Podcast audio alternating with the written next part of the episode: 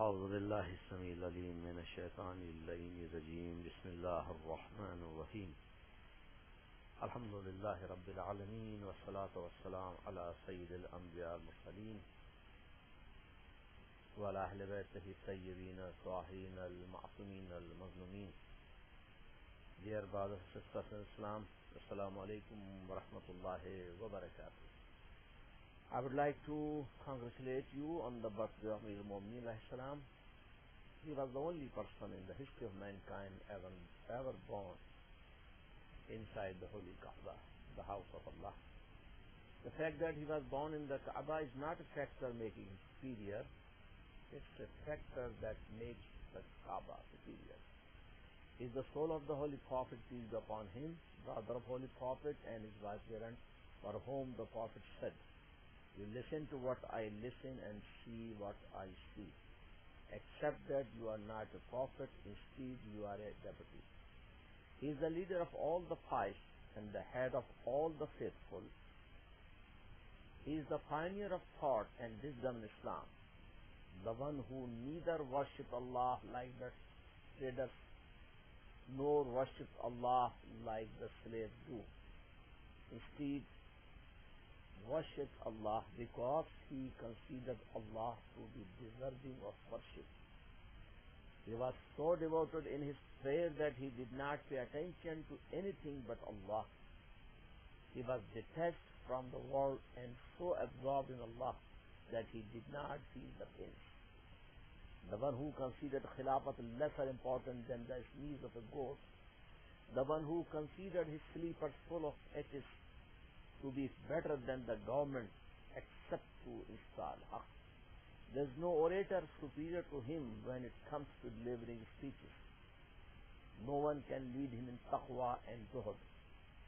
His love is iman and his hate is nifaq. The status of his jihad asghar is superior than the virtue of all the humans and jinns combined. The reward of his jihad Akbar is the pleasure of Allah. He did not gain respect from his government. Instead, the government gained respect from him. Justice God bonded him is the one who was killed because of his severe justice. The one whom all the great attributes reach the perfection Flood water flows down from me and the bird cannot fly up to me. Here the personality in which opposite characteristics had gathered, that it was difficult to believe a human mind could manifest such a combination. He was the bravest man that history could cite, and such brave men are always hard-hearted, cruel, and eager to shed blood. On the contrary, he was kind, sympathetic, responsive, and warm-hearted person. The fact that everything stands in need of him, and the fact that he does not stand in need on anyone or anything in this world is proof that he is the Imam of all.